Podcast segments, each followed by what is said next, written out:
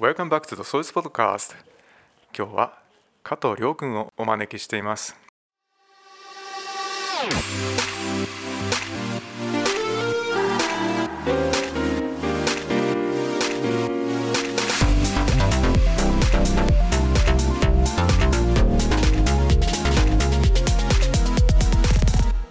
こんにちは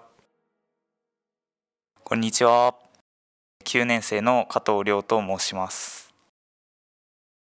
亮君は海外で生活した経験がありますよねどういう経験をしたのか話をしてくださいはい。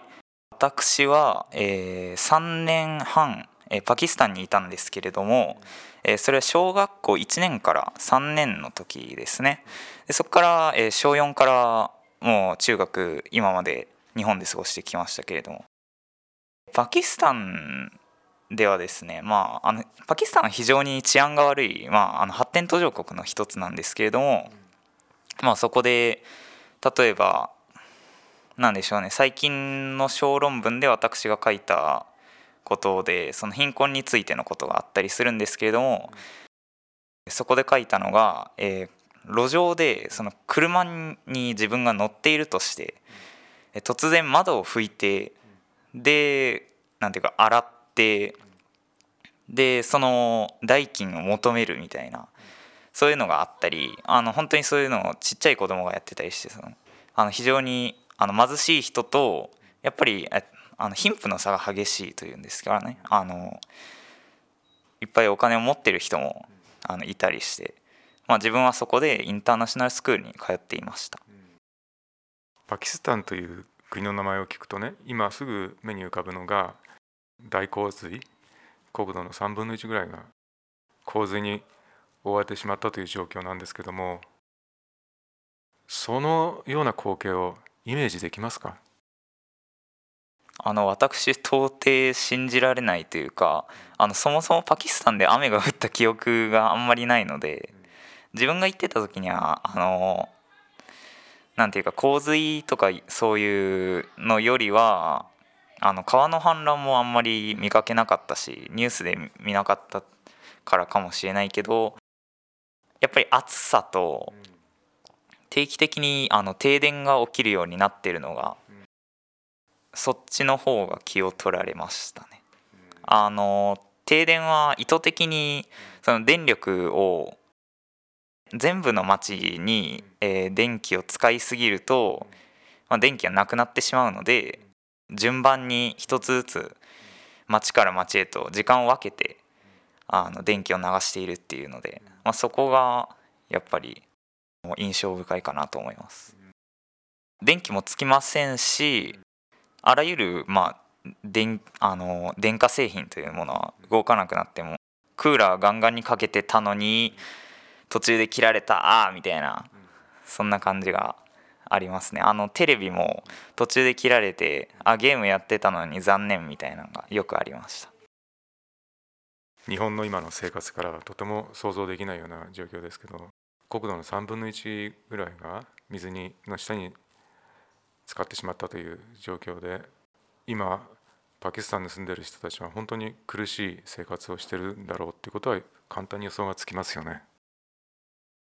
だいぶ予想がつきますでも私の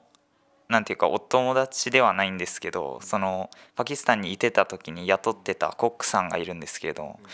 その人はあの山の上に住んでて多分洪水の被害はあってないんですけれどもやっぱりなんていうか心配にはなります。国土の3分の1って聞かれるとパキスタン割とでかいし3分の1って結構大きいよねってまあ不安が募りました。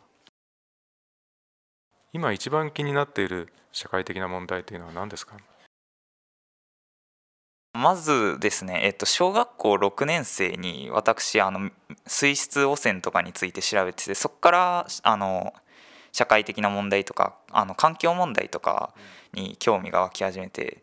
最近はですねいろいろなそのエネルギーの作り方だったりその例えば音からエネルギーを作ったり、まあ、風力発電とか水力発電とかそういう感じのものにあの非常に興味を持っててでそれと同時にその環境にあの関係するのが貧困でそちらの方もあのやっぱり例えばアフリカとかは非常に貧富の差が激しくて。で貧富の差が激しいしそもそものみんなの貧しさというものがやっぱ伝わってくる。自分あのまだ行ってないんですけれども10年生からあのエジプトに行く予定でそこでちょっと確認してみたいと思います。どうしてそういう問題が君にとって重要に感じられるんですか？これからは僕ら若者の世代になっていくにつれてやっぱそういう問題は解決しておかないといけないのではないかなと思いましてですね、えー、例を挙げるとだいぶ前に調べたあの原発についてだったりするんですけど日本ってえっ、とまあいろいろな資源に頼ってる面もありつつ原発にそのエネルギーあの頼ってるところもあったりしてでそれを徐々に削減し、えー、まあねなんていうか停止していくにつれてどうやって対応していくのかとかまあそれはまあ我々にあの委ねられてるようなものですので。あと例えばドイツの方も脱原発をしててでそこからどのようにあの資源を調達してエネルギーを作っていくのかっていうところとかもあの自分ドイツにも興味があるのであの割とそこら辺とか気になるなと思います。はい、あのいろいろな斬新なエネルギーについて調べるのはあの最近ちょっと流行ってて自分の中では。でその時にそのあの自分結構惹かれたのがあの波力発電といって。えっと、水力とはまた違ってその水力は水が流れている場所に立ててでそれで、えー、稼働させて発電するっていう感じなんですけど波力発電は海とかの波を自然の波を利用して簡単に電気を作れたりするんですね。であとはその音を使った発電方法とか音を使った発電っていうのはあの最近ある中では例えば階段を上る時に振動による発電だったり声をなんとかエネルギーに変えれないかっていうのが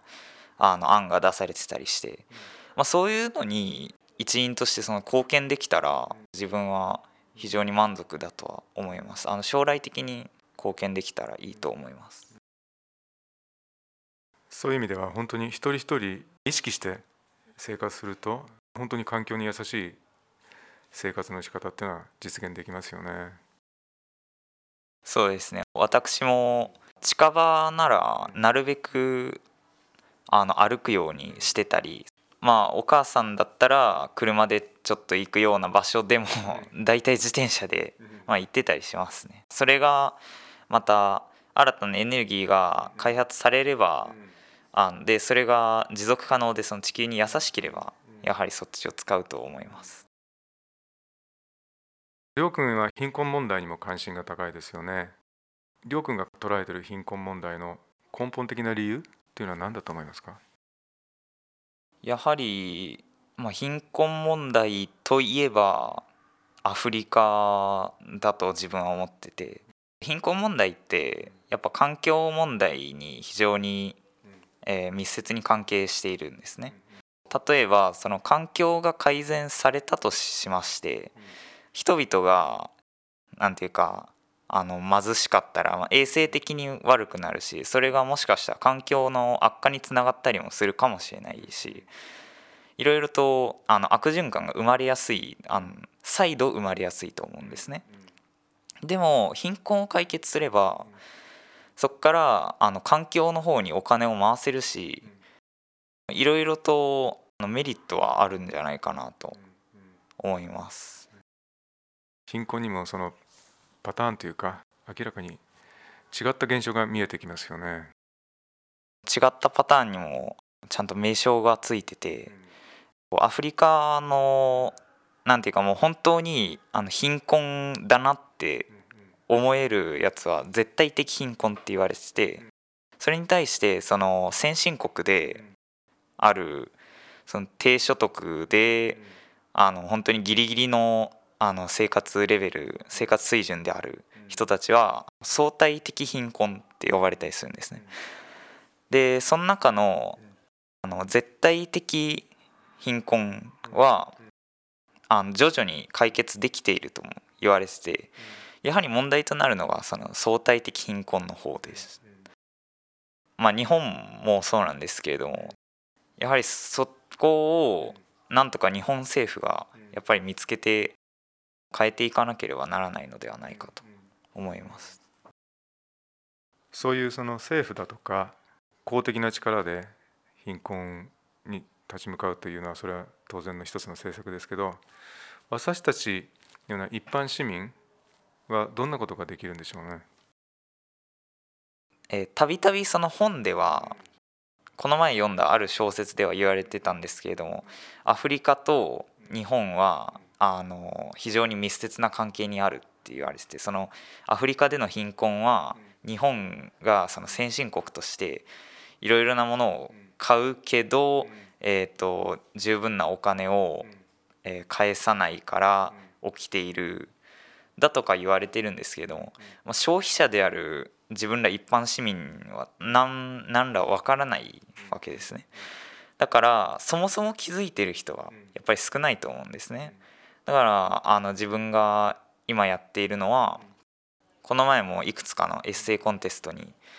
えー、と出場しましたけれどもまだ結果発表待ちですけれどもあのそのようなエッセイコンテストに出場してあの広く知られてもらうっていうのは